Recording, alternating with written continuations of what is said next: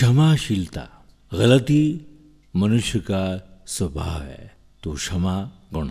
हमें किसी की भी गलती को बहुत मन से नहीं लगाना चाहिए, क्योंकि गलती किसी से भी हो सकती है। हमें किसी के प्रति उसकी गलती को लेकर मैल नहीं रखना चाहिए।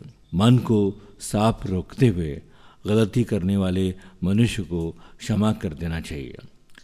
क्षमा करने से आत्म संतुष्टि और उच्च स्तर का सम्मान मिलता है। क्षमा किए बिना हमारी उग्र भावनाएँ और अधिक तीव्र होती जाएगी, जो अंततः हमें क्षति पहुंचाएगी। वस्तुतः क्षमा शब्द सहनशीलता तथा अहंकार के त्याग का सूचक है। क्षमा को नीति में उच्च स्थान दिया गया है। वेद व्यास जी ने यथार्थ ही कहा है कि क्षमा ब्रह्म है, क्षमा सत्य है, क्षमा भूत है, क्षमा भविष्य है, क्षमा तप है, क्षमा पवित्रता है, क्षमा से ही संपूर्ण जगत को धारण कर रखा है। क्षमा ने ही संपूर्ण जगत को धारण कर रखा है।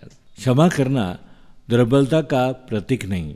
महात्मा गांधी ने इस संदर्भ में कहा है कि कमज़ोर व्यक्ति कभी क्षमा नहीं कर सकता।